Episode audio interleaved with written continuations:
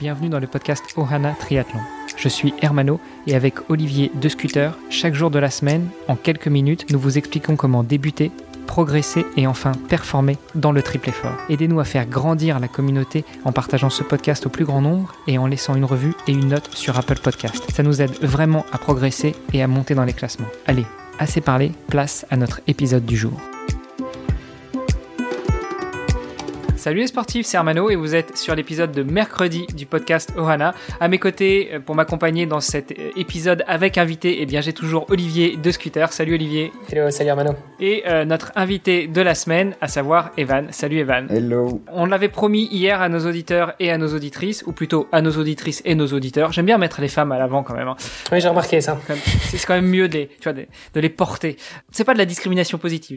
Bref, passons. On a bien parlé de toi hier, Evan tu t'es présenté à nous et à notre auditoire. Est-ce que on pourrait revenir sur ce qui t'occupe actuellement, à savoir l'aventure coup de barre? Euh, Est-ce que tu pourrais nous dire d'où ça vient? Euh, Et puis euh, moi j'ai une petite question relativement au nom.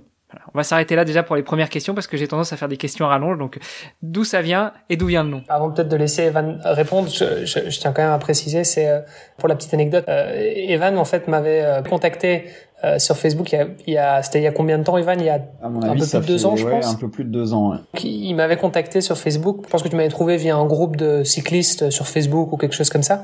Euh, et tu faisais justement une petite enquête pour euh, bah, essayer de comprendre euh, quel type de produit est-ce que tu pouvais euh, tu pouvais créer, parce que tu voulais justement trouver une solution pour les déchets qui étaient générés à cause justement des barres énergétiques pour les cyclistes. Ouais. Donc c'était un problème qui était assez spécifique. et finalement, c'est un problème que on trouve tous en tant que cycliste alors évidemment, ça dépend à chacun de notre, sensibilisation par rapport à la question, mais euh, voilà, moi personnellement, je, sais que je fais, je fais euh, attention à, mes déchets et à, mon empreinte environnementale de, manière générale, et donc pour moi, c'était effectivement un sujet qui m'avait euh, marqué, et donc bah, c'est depuis ce jour-là qu'on est, pour qu'on est resté en contact et, et que je suis l'aventure coup de barre d'assez près, puisque je suis moi-même devenu client aussi de coup de barre et que je, je fais mes, tous mes ravitaillements chez toi, Evan. Euh, et donc, euh, je suis, euh, je suis curieux parce que je, je suis l'aventure évidemment depuis un moment, mais en même temps, euh, je pense qu'il y a, il y a eu pas mal de nouveaux récemment chez toi, et donc je serais intéressé d'avoir l'histoire racontée de, de, A à Z. Mais ouais, pour refaire la petite histoire, ben, je suis vraiment parti de, de mon feeling à moi qui était surtout cycliste et un petit peu coureur à pied à l'époque où euh, ben, on a tous eu, je pense, en tant que sportif, cette situation où on fait un trail, où on fait euh, du VTT ou du vélo de route, et on voit des déchets, et, ça peut même arriver que ce soit les déchets d'un autre sportif, ce qui moi me mettait encore un petit peu plus en colère, parce que je me dis, je peux encore comprendre que quelqu'un qui passe euh, en voiture le fasse parce qu'il n'est pas directement devant le problème, alors qu'un cycliste, ça nous est arrivé à tous de voir ça. Et je trouvais ça un petit peu révoltant. Est-ce que tu vois les gens jeter leurs déchets directement ou bien est-ce qu'ils sont juste il est tombé parce que t'es sur le vélo et t'essaies de le mettre dans ta poche et bon il est tombé sans que tu sans que tu t'en aperçoives? Les, deux sont possibles, mais en tout cas moi j'ai déjà vu des cyclistes courir à pied, ça j'ai pas vu, mais j'ai déjà vu des cyclistes euh, balancer le, leur emballage de gel ou, ou de barres énergétiques, surtout sur euh, des cyclosportives euh, ou des petits événements comme ça quoi. Ce qui est assez dommage, mais ouais c'est surtout un côté euh, d'éducation là je trouve qui, qui, qui est important de rappeler sur les événements et, et aussi de ben, de par une marque parce que même si euh, enfin j'en parlerai après mais on utilise un emballage qui est compostable mais c'est pas parce qu'il est compostable que le truc peut se retrouver n'importe où et il faut quand même garder ça en tête quoi bah, pareil pour euh, une peau de banane, c'est pas parce qu'on a une peau de banane qu'il faut non plus la, la jeter n'importe où. Il y a des endroits un petit peu plus spécifiques où on peut les mettre. Donc euh, c'est un, je pense que c'est un aspect de, de respect général en fait qui, qui, qui est chouette à avoir dans, dans ces cas-là et se dire ben c'est quand même chouette si quelqu'un peut arriver derrière et profiter du paysage autant que je l'ai fait quoi. Moi personnellement, je vois je vois un cycliste devant moi qui balance son déchet euh, de, de gel ou quoi, moi je, je ramasse le déchet et je le lui fais bouffer hein. je sais pas pour vous mais Bah, je dirais que je pense qu'il y, y, a deux choses dans ce que tu dis, euh, Evan. C'est effectivement un le respect de l'environnement euh, slash la nature slash les autres. celui qui mange une banane, il va balancer sa peau de banane. C'est pas très propre, très correct pour ceux qui vont passer derrière. Après, d'un point de vue environnemental, enfin une peau de banane qui se détériore dans l'environnement, on peut dire que ça fait de l'engrais ou autre. Donc à la limite, l'impact sur l'environnement à part euh, sur l'aspect, il est quand même moindre. Par contre, celui qui balance euh, sa canette euh, sur un vélo, c'est plus compliqué, mais sa canette, son bidon, parce que bah, ça arrive des cyclistes qui n'ont pas envie de recharger les bidons, ils les balancent comme ça à la palanquée, ou, ou son emballage de, de, gel, de bar ou autre. ça, effectivement, c'est encore plus révoltant parce que ça a aussi un impact non négligeable sur l'environnement, le temps que ça se dégrade, le temps que ce soit ramassé et, jeté, euh, euh, l'animal qui passe par là et qui bouffe ça, et puis euh, sans parler des coups de vent qui t'amènent ça quand tu habites près de la mer ou près des rivières, dans, les, dans la flotte, et, et l'impact que ça peut avoir. Donc ouais, je pense qu'il y a, il y, a, il y a deux points de vue peut-être effectivement à, à, avoir et à évoquer ou à étudier ou à voir comment est-ce que vous répondez à ce problème-là avec l'aventure coup de barre. Mais ça a été très intéressant et ben, c'est notamment grâce à des feedbacks comme celui d'Olivier que j'ai pu avancer là-dedans.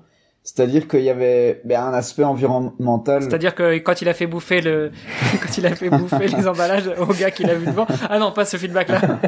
non, mais, ben, Olivier est quand même un, un triathlète qui, qui recherche euh, la performance et euh, qui fait ça aussi par passion.